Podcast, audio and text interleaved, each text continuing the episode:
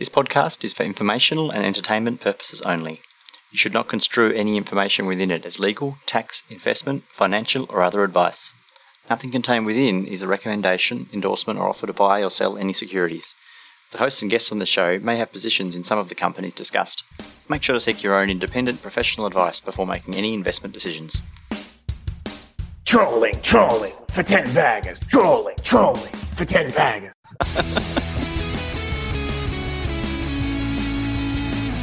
Hi, thanks for tuning in. I'm Joel. And this is Sam. And welcome to Trawling for 10 Baggers. This podcast is about learning how to identify high conviction opportunities in small caps on the ASX. We talk to the experts in the space to help you learn how to speculate and protect your capital longer term.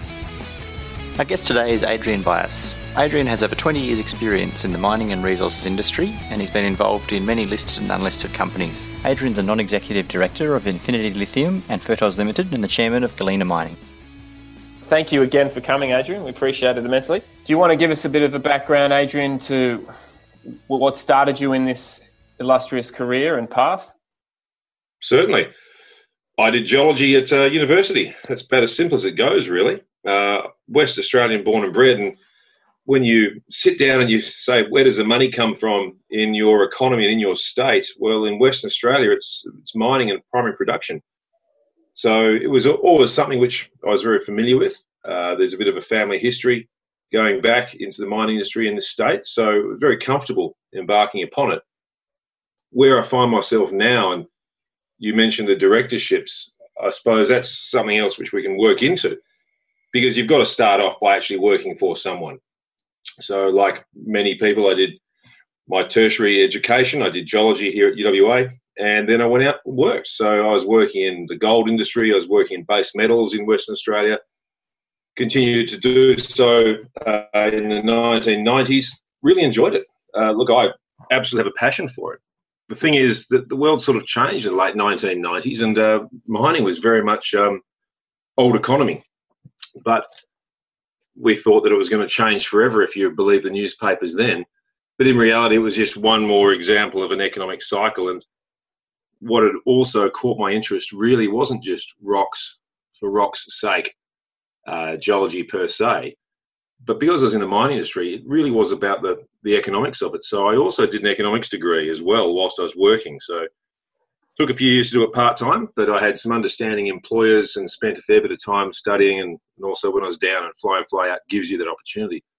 Adrian, I remember when we spoke a little while ago off, offline, you mentioned how you, you're not like a lot of other geologists where you're obsessed with rocks. You, you really had an early indication that you weren't going to be a rock collector that you really wanted to. Was there a precise moment that you felt, you know what, this is really exciting, but I care about you know, investing, you know, yeah. Starting, uh, you, did you trade stocks when you were younger? Did what did it? uh, look, the first, you know, I didn't trade shares until I was a couple of years out of university, right?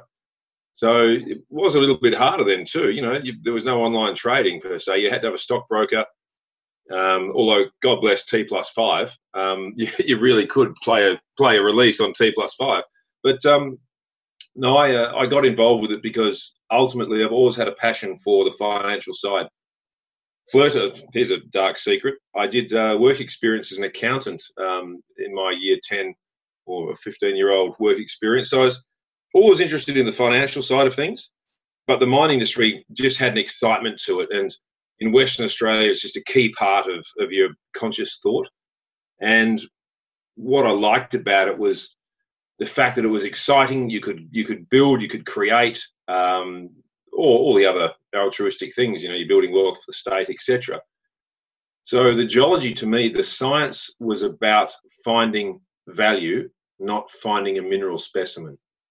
And I don't take anything away from people who are fascinated with gems and rocks, but that's just not me. So pretty quickly, I worked out in the in the field that that meant I was thinking more like a mine manager and engineer than I was like a typical geologist. And so I knew that that my view of the world was uh, clearly going to be more suited for the, the corporate side of things. I took the opportunity to, as I said, do that economics degree as well, which I finished by 99. And guess what? That's just when the really the, the mining and resources industry hit a really, really low spot. Got worse and worse in 2000 and 2001 until myself and, and my business partner at the time were made redundant from uh, a company we worked for as a base metals company here in Western Australia. And whilst he was just a fellow employee at the time, he became my business partner, such that uh, we went out. Um, there was three of us at the time, and raised capital privately in 2002. Now, we didn't know it, but we knew that the cycles exist. But we raised capital at the bottom of the bottom. Like gold bottomed in May of 2000, and I think it was one. Uh, sort of trundled along at that level till about a year later. So we raised nearly a million dollars privately and went out and started pegging ground, taking options over existing ground. And that's probably something a lot of people before they've even got married and had children probably kind of think that's that's something they've got to leave till later in life. Mm. So How we, old were you at this time, Adrian? How old were you at this time, and where did you get access to a million dollars privately and collectively? Uh, look, I, I was that was the I turned thirty that year, um, so where do we get access from it? It was friends and family. It was people who trusted us and backed us. And got to give credit to a guy called uh, Tony Barton, okay, um, who came in and backed us once we'd raised half a million. He put in three hundred thousand uh, to our small private company, and really did take a, a sort of a mentoring role in how he did it, and he saw a bit of, I suppose, excitement, um, just uh, desire, hunger. You know, we weren't um, we weren't taking this out to pay ourselves good salaries, and I suppose that's what happens if you start young enough. You don't need uh, much money to keep kicking. And we turned out then to float the first company in 2003 on the stock exchange, floated another one in 2004, and both of those went 10 baggers. So he made uh, a very good return on us. We learned the ropes probably earlier than we would have otherwise if we had have gone through the normal company business cycle and worked our way up to middle management. So it was really fortuitous for us, and we all think the same. Uh, myself, it was Jonathan Downes and Richard Hill, and we all had a, a similar view that the the companies which were laying us off at that time were losing money making metal now, that's not sustainable. And, you know, a dot com story at the time could raise money easily, but something which was going to actually run a long life mining operation was going under. Time to get as much as you could, leverage yourself the best way possible. Yeah, terrific, Adrian. Look, it sounds like there's a common theme. You you trying to whether it be fortuitously or not is, is really back commodities in the doldrums in when they're on the gutter and when everyone's bearish and you know, obviously, uh, you mentioned ten baggers. That's exactly what this podcast is, seeks out to do: is really try to give uh, or identify early ten baggers and, and, help people along the journey. So these um, these ten baggers are these any names that we people know, or they, were they private or they were listed? No, no, they were all ASX listed. So we listed Siberia Mining in 2003. Um, that ended up uh, starting production, uh, got sold to Monarch Gold they, in a takeover. So we're happy with that. Uh, we floated Moly Mines in 2004. Uh, that went. That actually made it to seven dollars for twenty cent float. That one was pretty good. Um, that uh, that was molybdenum in Western Australia as well, and then we ended up splitting uh, the partnership from three down to two, and continued along. Uh, and I still share a board with Jonathan Downes right now at Galena Mining as well. So we've had a very long and, and fruitful uh, relationship there. Hmm. basically mm. trading off each other's strengths and weaknesses and, and going forward. And, and I uh, watch this space for the next 10 bagger, which comes out of, uh, of our stable. So there we go. Moly, Moly sorry, uh, Galena. That's. Yes. Uh, Adrian, let's talk about that because you've mentioned an interesting pivot. And uh, I kind of feel a bit silly because I, I didn't take any Galena mining. And uh, I do remember the story I've heard you, you telling people a few times about a $50 note on the ground or something like that. Perhaps you can really overview uh, Galena because that is a that is a very classic example of a ten bagger because I think that was it was a twenty cent IPO that was a five for one consolidation. So yeah, correct. We it was a twenty cent float. We did a five for one split. It's trading today at thirty seven or thirty eight cents. Uh, it's, it's off a little bit in the last uh, few weeks, but it went over 40. Therefore, it went over two bucks, which is a 10 bagger. Um, that hasn't even been listed for two years yet. So, Well done. where, where, where's the story there? Okay, the story is time. Uh, first looked at this project in 2007 and engaged uh, a consulting firm here in Perth to do a fatal flaw review of it. It was a fairly middling report, not that special. It just emerged into a listed company at the time. And this is a project which had discovered quite a while earlier. And we didn't get it. The Chinese beat us to it. Let's just be honest. The Chinese were buying a lot of stuff, 2008, the next several years. And they paid a lot of money for it, um, but not as much as it's worth right now. So there we go. So um, we just had to wait. And it came out the other end. And as a lot of Chinese state owned enterprises do, when they've made decisions and they tend to invest in lots of different things in lots of different places, they end up getting swallowed up by a larger state owned enterprise. And uh, therefore, there's rationalisation, which is done at an arbitrary level, not at a, in my opinion, at a true value level.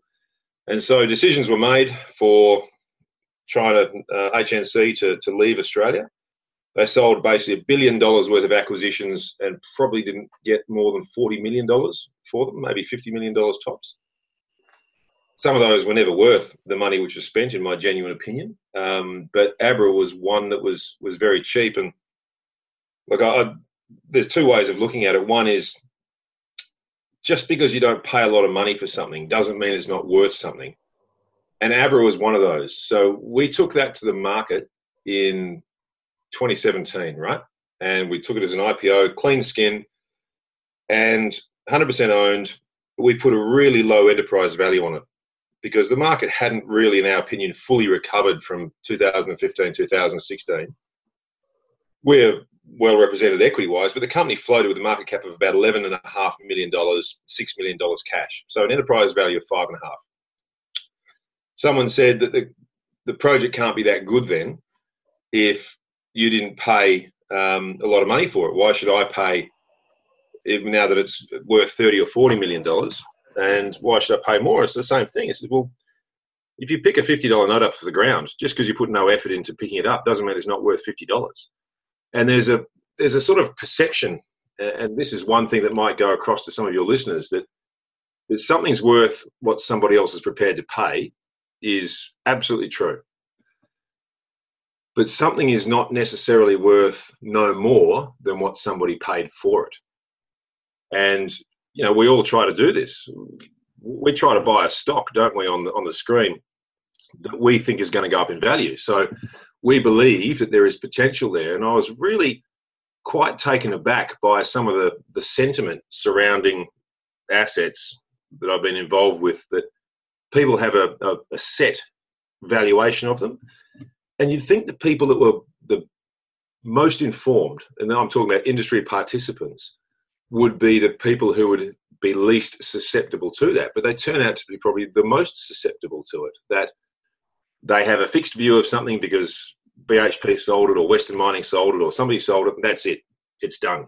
End of story. That's its value, and it was done. So Galena turned out to be one of those where we managed to be part of the acquisition at the bottom of the last resource slump. Now, nobody really knew, but the start of 2016, when this transaction started, was the bottom.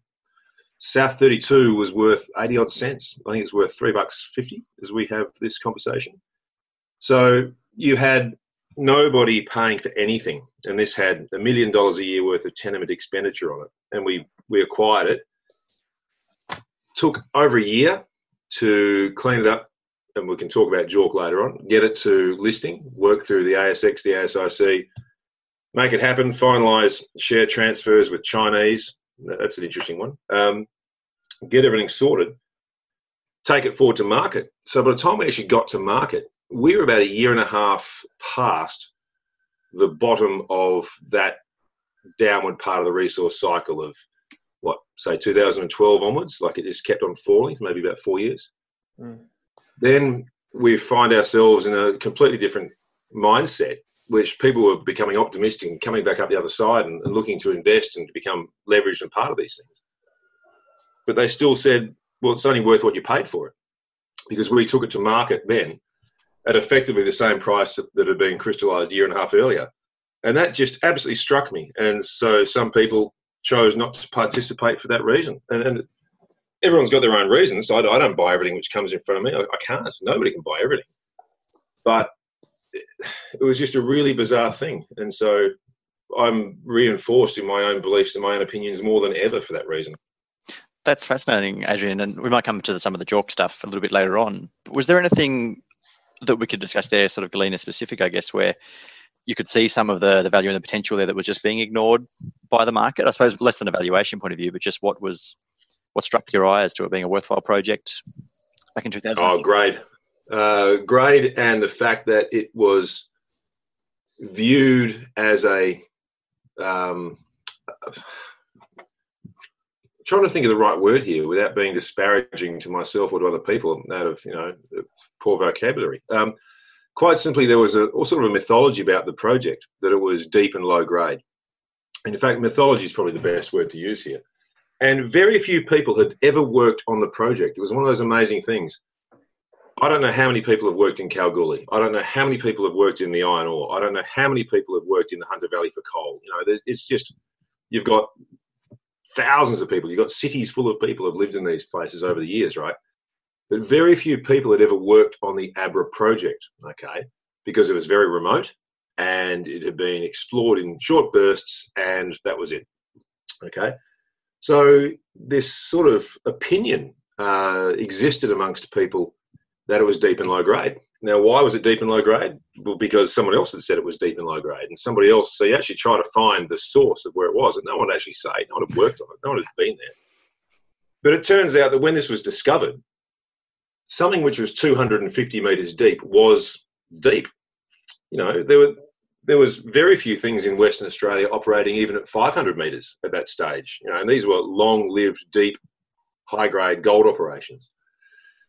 There's stuff out of you know, Cobar now, which is a kilometre deep. You know, that's it's nothing. There's there's Sons of Gwalia and these things. So what was viewed as deep 20 years ago, 30 years ago, really now, um, was relative to the time deep. Okay, so that was the first misnomer out of the way. The second one was low grade. And it was really interesting because if you look at a tree, you've got a trunk and you've got leaves if you look at and you try to find something which is dense, and let's just use the analogy that the grade is the dense part, right? If you take a handful of leaves, you're going to say this isn't very dense, it's low grade. And as a whole, when you look at the tree from the other side of the park, you think, well, it's not very dense. You know, it takes up a lot of volume, but it's not dense. If you just strip away everything and say, well, you know what, guys, there might be 120 million tons of mineralization here. Wonderful huge, huge mineral deposit. And I'm using these numbers because they're the actual numbers. But if you take all that 120 million tons, you've only got a grade of say 4%. Doesn't cut it in an underground operation. You've got to get probably close to double that. But if you just look at the trunk and the bough and you say, you know what, I'm going to forego everything else and I'm going to get in and take that out, you might find that all of a sudden you've got 20 million tons at 10%. And bingo, you've got a highly profitable mine. So people have been looking at this, trying to process like four or five million tons of ore, even six million tons of ore a year.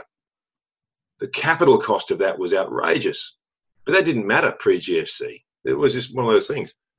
We looked at it and we said, you know what? We're going to do about a million tons a year. We're going to keep it tight, keep it high grade, keep it small, and do it that way. And it worked. So it was just a way of looking at things. And so that mythology about being deep and low grade meant that we had less competition. And I don't mind that because if we had fully informed competitors out there, we wouldn't have got it. Somebody else with a greater balance sheet and cash flow would have got it. That's that's just the way it works. Adrian, can I think? Sorry, just to jump in, I think there's something interesting in what you've said, but perhaps if you've just come in and listened to this about grade and you know the old classic grade is king and, and high depth, can you just take us through maybe just a bit of an overview on, on what you would look for in terms of, you know, uh, grade and strip ratios and, and just sort of dumb it down for some of those listeners that might not be familiar with just the general economics of, of mining? Oh, certainly. Um, it, it, I can use some specific examples to make it more relevant rather than trying to be caveating every second word I say. Ultimately, I look at it this way: what's what's the potential for this deposit? And I'm I'm looking at something which has had a few drill holes into it. Okay, you know, we're not talking about conceptual exploration. Something has got some drill holes in it, but there's no mine on it uh, at this stage. There's no mine plan. Um, there's no uh, how shall I say economic model around it, which gives someone just an NPV number. Okay, um, strip that away. I say, okay, I look at look at the volume and I look at the size and I look at the grade. So I want to appreciate as a public company, because I'm sure your listeners are like me, the majority of my investments are in listed companies. I want to see something which has the potential to justify being run and operated in a public company. And that means you need a certain size and a certain grade, okay? let's just use open pit mining. I'm going to dig stuff up for about two dollars fifty a ton. Okay, and if I have a normal ore body in Western Australia for say gold, I'm going to have to move probably about anywhere between five and ten tons of waste for every one ton of ore. So that's my strip ratio. What's my stripping ratio? It's to strip away the ore body. How many tons of waste do I have to move? So let's use the sum ten because you know, it makes my mathematics easier. So I'm going to move 10 times two bucks 50. I'm going to move $25 worth of waste for one ton of ore. Then that ton of ore I'm going to put through my plant. And it's probably going to cost, we'll call it 20 bucks plus or minus to treat a ton of hard rock gold bearing ore in a plant in Western Australia. And then I'm going to recover a certain amount. So, you know, you can do the sums pretty easily. So, therefore, it's cost me just under $45 to get that ton and see what's at the back end of it, right? And if it only had one gram in it, one gram of gold right now is worth about fifty-five dollars Australian. So I made ten dollars. Oh, you know, fair enough. So for me to make a million dollars, then or ten million dollars, I've got to move a million tons to make ten million bucks. So you you see this sort of scale really quickly. And the biggest single variable here is not the cost of mining. It is not the cost of treatment. And believe it or not, it's actually not really the strip ratio. Um, within a certain realistic basis here. It's the grade. By having two grams instead of one gram, I've made $55 free cash plus the $10 I made on the first gram. I've made six times my money by just increasing my grade by one times. You know, double the grade, make six times more money. That's why the grade is king here. And that's that sort of inflection point. And it's great for looking at leverage. That a whole lot of projects don't quite work at a certain price regime for the commodity, but they're really well leveraged. They've got size, they've got scale, they've got everything we need to do. And then all of a sudden they get to a really nice, sweet spot where the price moves and everybody thinks they can make a whole lot of money, right? So they rush out there, they start a mine. But sometimes it doesn't quite work because you know what? Typically, your cost of fuel's gone up, your cost of labor's gone up, when metal prices go up over time, typically so does the rest of your input costs. So the best and simplest and honest thing is just be in a situation where you've got a decent grade. So my analogy before about the strip ratio, that was assuming that all the grade was the same. But you might find that your average of one gram was made up of four tons at you know at two grams and, and six tons at whatever the residual is there 0.25 grams or whatever it is averages out 10 tons at one gram so just leave the really low grade stuff behind and just chase the high grade. And you know what? On those sums that gave you that would make a tidy little profit. The strip ratio goes up a bit doesn't matter within reason but you're making money. And that's how we looked at this ore body was we were going to leave we were prepared to leave behind more than half of the ore body in order to take out what was going to make maximum profit. So that's been rewarded by the market very well. It's been rewarded now by our joint venture partners who paid a considerable amount of money to, to buy a minority um, part of the project.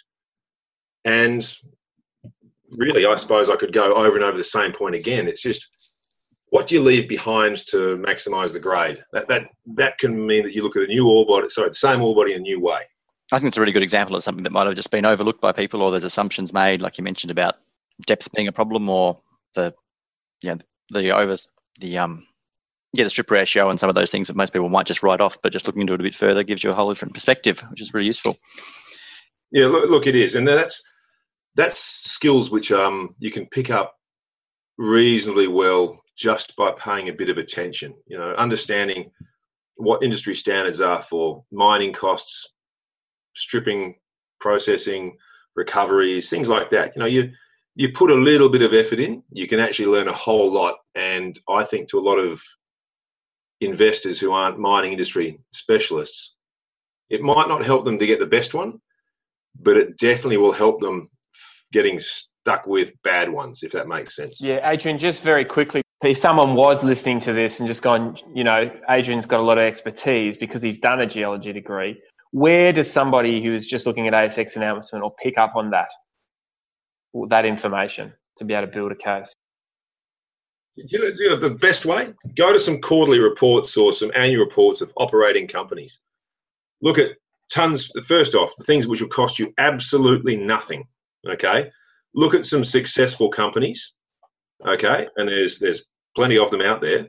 And look at their financial reporting, half yearly or annual reporting, okay? And that'll tell you tons moved, metal produced.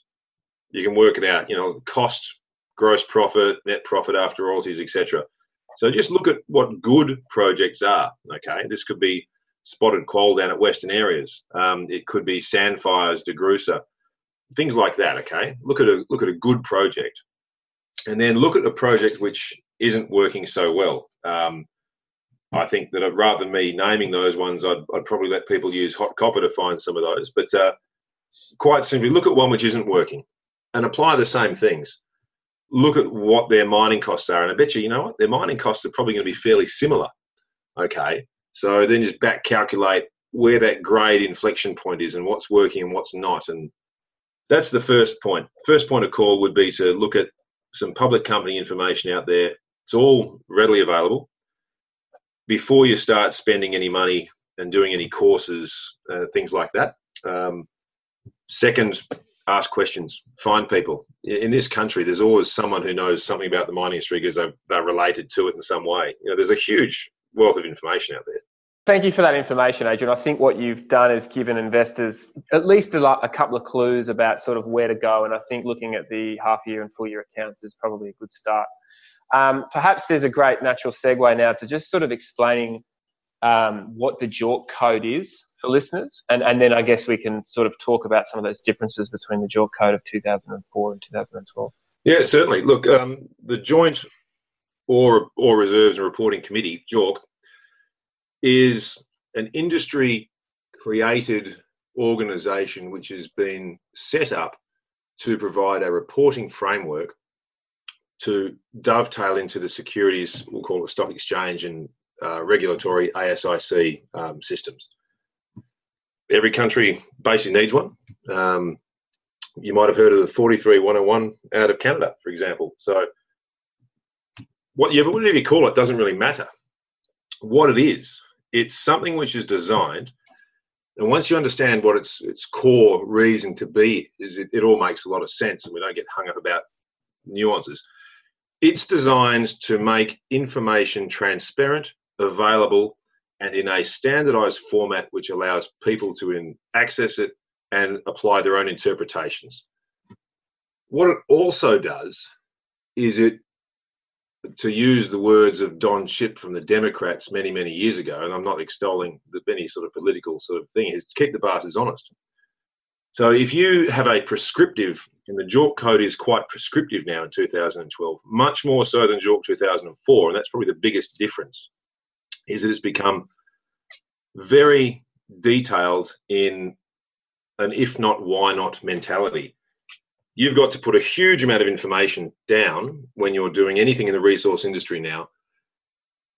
By the way, unless you're BHP and Rio, they don't actually have to play the game. It, it's you know different horses for different courses, shall we say? What, why is that? Just quickly, Adrian. Uh, they're too big to care.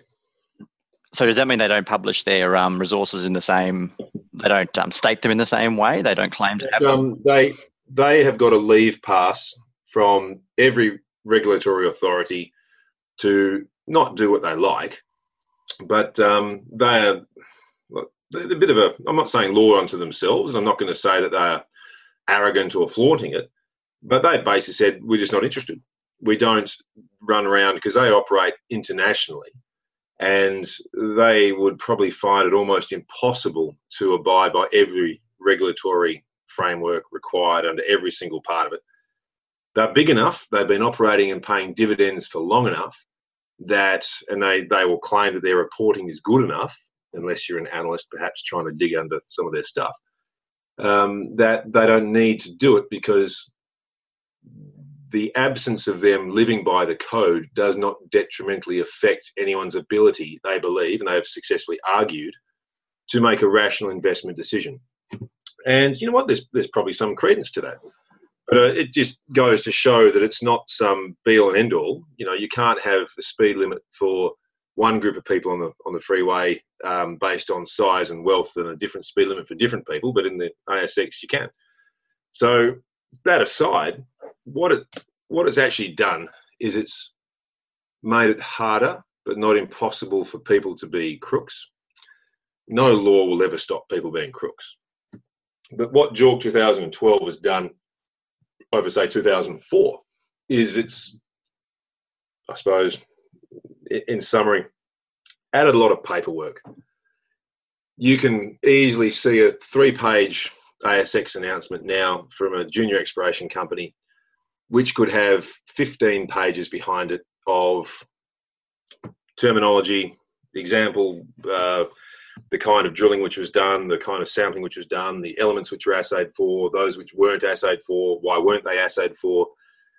All of this sort of, if not why not, questioning I was discussing before, uh, mentality, so that you remove the ability for people, I should say, to selectively report information so that's that's probably the the single biggest to me improvement of JORC 2012 over 2004. And these years are just clearly the, the years in which they decided on that particular variant of the code. So that biggest change was it stopped people being a little bit selective on what they could put in. So that's a positive, okay? Um, because we all know the person who drills a really good hole but forgets to tell the market that there was actually one existing five meters away which told them that information anyway you know? So that sort of stuff i'm not saying it was rife but used to happen a bit more than people give it credit to a while ago. And that's sort of been caught but you know a negative for say 2012 over 2004 is you now can publish a scoping study but unless you have indicated level resources, and these aren't easy to get either, gentlemen. Um, I'll happy to go into detail on that later on, but just take my word for it. You do a scoping study on inferred resources, you can't publish cash flows. So you can make a resource. You say, I've got 50,000 ounces, two grams. I've done a study, got an engineering group to come in here. We can dig up 30,000 of those ounces and we can send it down the road to a toll treatment plant. We can make money. That's literally what you can say on the ASX now. You can't actually say how much money you're going to make if it's inferred because you can't apply cash flow to inferred. Now, Adrian, can you just walk the investors through the difference in those classifications on inferred, indicated, and measured? Certainly. Um, inferred means that there is geological continuity uh, in the in the shape that you've attached to the data points from drilling, for example. So, drill ten holes. Let's say half of them have got some gold in it and we can draw a shape, a 3D shape, which joins them together, okay? We have to show that there's geological continuity, that there's a reasonable chance of it being extracted and profitably so. And there we go. You know, you've got an inferred resource, but you really don't have a high level of confidence. In fact, you've got quite a low level of confidence of it. An indicated resource means that you've got a substantially higher level of confidence, that you have strong certainty on the geological continuity between those drill intercept points. You've got a, a, strong understanding and belief of the grade distribution within those points. but it's not as high as it could be, which is measured, which is look, you know, no one's ever 100% certain, but it's as good as you're going to get um, in the natural sciences world. So you start off with inferred, you do a bit of work, you get to indicated, you do a bit more work, you get to measured.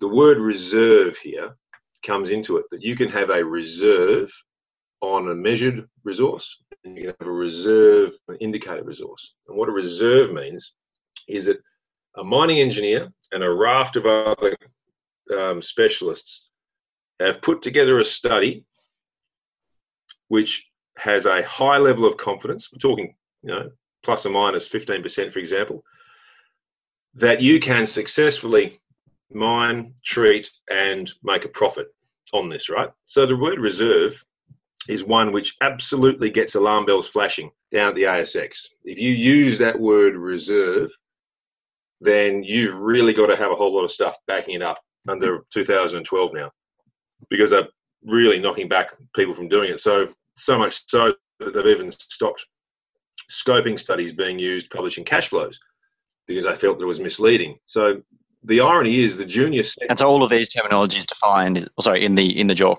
yeah, code absolutely. itself is it Yep, absolutely. So you can the JORC code can be downloaded. You can go online, and I'd, I'd recommend anybody who wanted to get a handle on this to do so. It's uh, it's not voluminous, um, not easy to read, but it can be read. Okay, for a, a non-professional sort of person, and it does does break it down into relatively simple terms.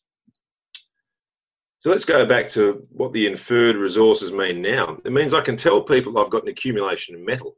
But if I do a study to show that there's basis for it, and this is what the capital markets are here for, and this is where I think they've kind of got it slightly wrong. You can't then go to the capital markets and say, look, at a low level of confidence, I think this thing makes money. Can you give me some more money? I'll issue some shares. We're going to go and drill some more holes, do some more studies, and we might get indicated or measured resources and on the back of that, we might do another study, a feasibility study, and make a reserve. That was always the way it worked. There was higher risk and higher return the earlier in any venture you got into. Okay.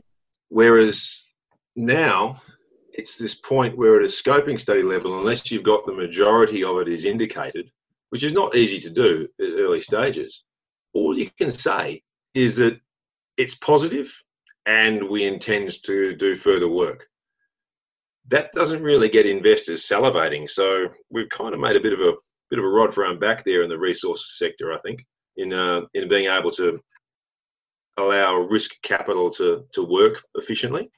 I think we might have gone a bit too far there. Mm, that's interesting, Adrian. So what it sounds like is the 2012 code gives you a lot more confidence to convert inferred to indicated to measured, and it's a lot harder or it's been it's made been made harder for resources that might have shown high inferred to in the old code to actually convert that. So there's a greater degree of confidence. Is that correct? Well, look, um, I suppose what I was trying to do is that if you can't tell a good story early, Sam, to people, then you find it harder to attract capital going forward. And what JORC 2012 has done is it's made it harder to tell the story early. Now, by the time it gets uh, down the track, as I said, I actually don't mind the work that JORC 2012 makes you do now. I gave that example of might be five pages of, of text at the back in the appendices for every one page in the announcement. That's the price of doing business. That's that's one of the, the ways in which we can work with regulator, regulators to make our industry work. But I still think that the the whole basis of the Australian Stock Exchange in alloc- or allowing risk capital to be allocated is that you've got this framework and all this prescriptive information. But if I can't actually say, does it make one dollar or does it make a million dollars? Like, you know, where, where are we at? And it's, and then you can't have selective briefings or other things like that now. So someone can't ring you up and just say, look, you know, what does it actually make? You know, I want to buy some shares, but I just want to know what you're talking, what's the scale of quantum. You can't say anything. So it might be being a little bit overprotective. Just so we're clear, because of the continuous disclosure, uh, we were speaking with another guest about this very thing. Is there's there's got to be an ease of information, a natural access, a sharing of information, so that someone doesn't have an unfair advantage. But that actually prevents serious analysts from getting access and doing more work because the information is not readily available. Is that fair? Uh, look, um, that's potential. Absolutely, I wouldn't disagree with that person at all. The counter side for that would be that the regulators would say under JORC 2012, we've actually made them put more information out into the public space. Okay, so they would say that the companies now by default have a harder you know, amount of paperwork. They've got to put more information out. What I think made a really good analyst in the past wasn't just someone who actually had worked in the industry, but it was someone who could actually ask the right questions they could look at information, they could pick up the phone, and they could try to, to work out what was missing, what wasn't said, or look at it in a different way. Okay. That's very hard to do now for the companies because of what you just said. The continuous disclosure assumes everything's out there. The moment somebody picks up the phone who's interested in the securities, who asks you a question and you say something which may or may not be material, but it is presented or framed in a different way, here's a question for you: Is that a closed briefing? You know, I, it's it's not a not an easy line to tread anymore. I, wouldn't actually like to to be an analyst in some ways. Mm. Adrian, what I'm looking for is sort of an example of, of potentially a mine or a resource that that wouldn't have that might have been there pre 2004 that, that, that now couldn't be there in 2012 and I guess I'll, th- I'll ask you another question because it was put to, to it to me um, as an example of, of the Lake Roe asset and, and why there was such a, a huge disparity, uh, a disparate, huge difference between what was the market was expecting in resources versus what actually came out. And I wonder if there's anything to say about the JORC code, or is that something about the difference between the spacing and the drill holes, as, as one other analyst? Yeah, look, um, this this ultimately does come down, I think, in that particular example, and some other stuff as well, to what the JORC code allows people to actually do. And don't forget, each one of these typically has an independent contractor as an independent technical expert who comes in, who's going to do what they think is best, right? Not not every company has the resources to have an internal staff of engineers and resource geologists and everybody else, right? So what does the JORC code do? It creates conservatism by its very nature that's what it's actually designed to do. If you're not sure of something, say nothing. Okay. Um, you used to be able to potentially, in the past, uh, I like my analogies, lead a horse to water. Okay. You can't even do that anymore. So some people might look at drill intercepts. Word gets around pretty quick as to whether it's got size or scale. People can plot the information out on a piece of paper. They can do some rough volumes all that sort of stuff can happen. But then when the actual resource comes out, if the consultant being used has applied more conservative uh, assessment of it, um, and that may be for a variety of reasons. Um, it may be because metallurgy hasn't been uh, properly uh, examined yet. It might be because the mining method um, being used might only uh, do open pits and they haven't done any studies on underground, for example. So you might find that for a particular reason, the resource consultant is prepared to make a public statement, which could be, I'm just throwing numbers in here, it might be half of what the total accumulated metal was. And as a result, the market might see that headline number, not bother to dig down or to realize what's actually happened, and absolutely slay the company. You know, for example, and I'll give you how this works. You might find that you can economically process one gram per ton gold in an open pit, okay? And given the strip ratios and the hardness of the rock, that open pit might go down 100 meters, okay? Then you've got mineralization which extends down below that. But let's say that you're a company and you've done some drilling and you've got the drill spacing good enough for open pit mining, but you haven't got it good enough for underground. Yet you've got great intercepts going down 500 metres. JORC 2004, effectively, there was a lot more tolerant in putting all of that mineralisation into some form. You know, you'd have different cut-offs for different levels, but you wouldn't have to go into a lot more detail about the mining method selected and doing cost analysis of it. 2012 was just a bit harder. So some companies just don't have the ability to get that information to the consultant fast enough because they haven't done it. They don't have the resources, perhaps, at, in that at that moment. And as such, you might end up quoting the top 100 meters, which goes into the open pit, for example. The market might see that the thing goes down to 500 meters, but doesn't quite understand why the resource is so small. You know, these are things which, you know, if people bother to read and go all the way through, they might catch. But we're often talking about first impressions and things like that, which which damage companies and the perception of companies.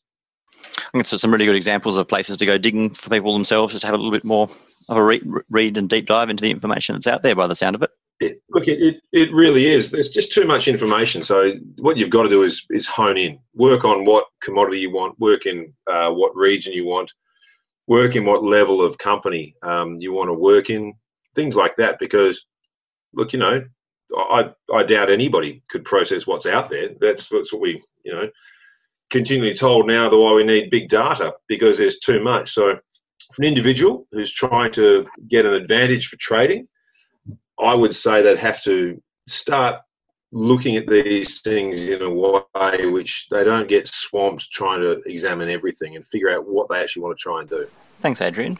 Would you be able to give us some insight into the different um, drilling methods? Because that, I guess, comes down to some of the way that resources are estimated and determined. And uh, I guess just going back to basics, I suppose, on the very the different drilling um, techniques and what the maybe cost and practical implications of th- those are. Oh, look, certainly. Um, you know, this is one thing that Australia is actually a, a, world leader in too in drilling technology. We've we've you know pretty good at, at what we do in some of these things, and I'll go through it. But essentially, got two ways of drilling a hole. First off, what are you actually doing when you're drilling a hole? You are trying to get a sample from below ground at a point in space that you have high confidence in. So you need to know what angle the hole is going at, what orientation the hole is going at, whether the hole is bending underground or not, etc. Okay. And the whole reason for it is so you're going to get selective point data all the way down that drill hole. And let's just say we're only going to do assays here, no geophysics. Okay. We're going to then get these samples assayed. We're going to find out what's in them. You've got two ways of drilling that hole. You're either physically grinding and removing solid pieces of rock. We'll call this diamond drilling, and we'll go through that in a second. Or you're basically using air and you're smashing the rock into small pieces and you are then forcing it to the surface by high pressure air. Okay. So that's air core drilling, RAB drilling, um, or RC drilling. Okay. So we'll go through the air drilling first, and this is this is where I said that we're a, we're a real leader in this. Part of the reason is is because historically drilling used to be diamond drilling, and diamond drilling is like getting a pipe. Just imagine a piece of PVC that you see someone uh, putting a bit of guttering off the side of, of your house. Okay, so a round piece of PVC not that we use plastic, but at the end of that, there's an impregnation, like a donut at the end of it, which is impregnated with small pieces of industrial diamond. It's incredibly hard. And that is then turned at a constant rate of knots, and there's hydraulic pressure which pushes it down into the ground. Water is lubricated to, to keep it cool and to keep it cutting. And you physically will drill a hole in the ground and take up the solid drill core, like a big cylinder broken into pieces, from inside of that, that pipe that went down, okay, the drill tube. That's amazing because that is that is a representation of the surface of what was 50 or 100 or 1,000 meters below ground. And you can understand the orientation that was in exactly where it was below ground. It's amazing stuff, but it's quite expensive and it's relatively slow. So you might be spending in Western Australia $200 a metre per metre to, to drill that bit of diamond core. But that's really high quality information. Okay.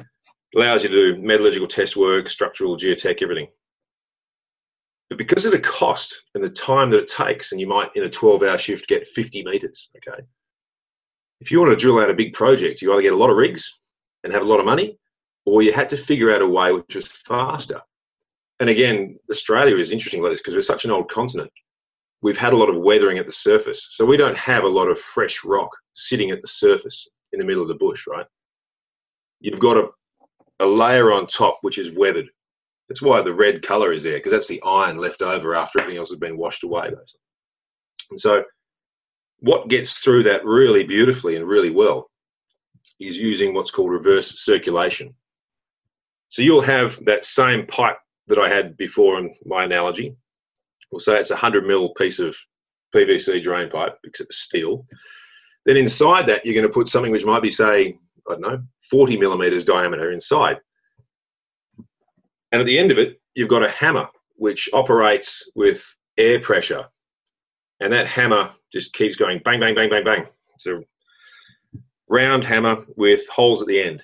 So what you do is you will force the air down one part of that tube, and then you'll move the hammer at the end, which will smash the rock into small pieces. We're talking no more than maybe 10 millimeters by 10 millimeter sort of pieces.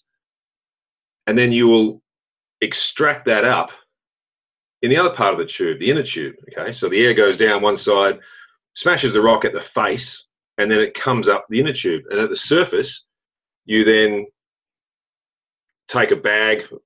Every meter, you fill that bag full of material and you put it aside. You lose all of that that really high value geotechnical uh, information or structural information because you don't know. You're never going to put all these pieces back together again right? You know it's, it's not impossible. But you've got a big sample from that same particular meter but that might have cost you $50 to drill that meter. And you might do 250 meters a day.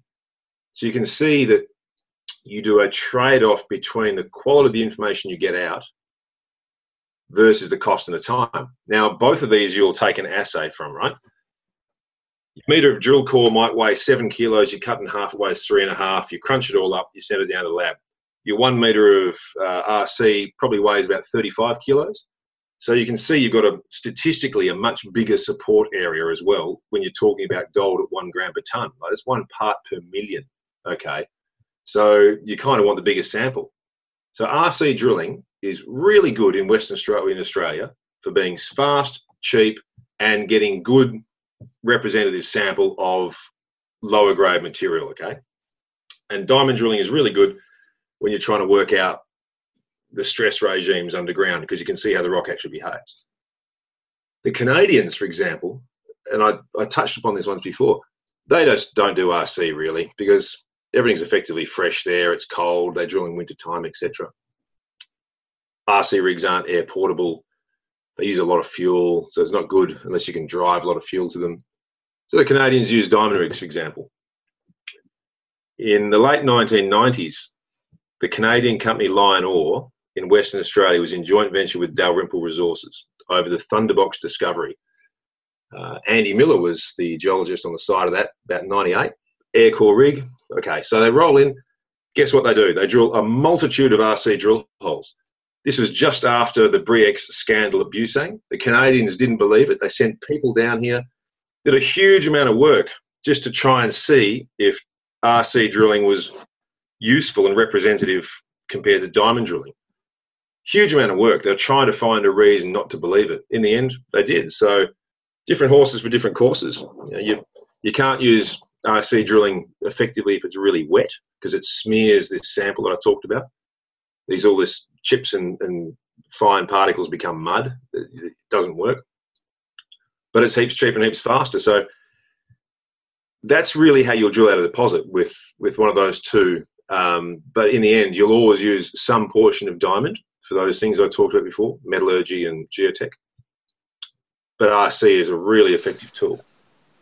Thanks so much, Adrian. That's a really good summary, I think, of um, some techniques which people probably see referenced a lot in announcements from companies, but maybe don't have the best understanding of how they work in practice. The one thing, if we can take away, just wrapping up, is that really try and find your own niche and your own set of expertise and back in stories that maybe people aren't paying attention to. That's really how you find your, your own 10 baggers like Oh, mate, look, so, absolutely. Nobody, nobody gives them to you for free. So, look, Adrian, thanks again for your time. We look forward to having you possibly down the line. We really appreciate it. No worries, mate. Cheers, fellas. Thank you. Music in this episode is called 10 Minutes by Green Monday and from twinmusicom.org. Remember, the contents of this show is not financial advice. If you have questions or need more information about your own circumstances, make sure to contact a professional financial advisor.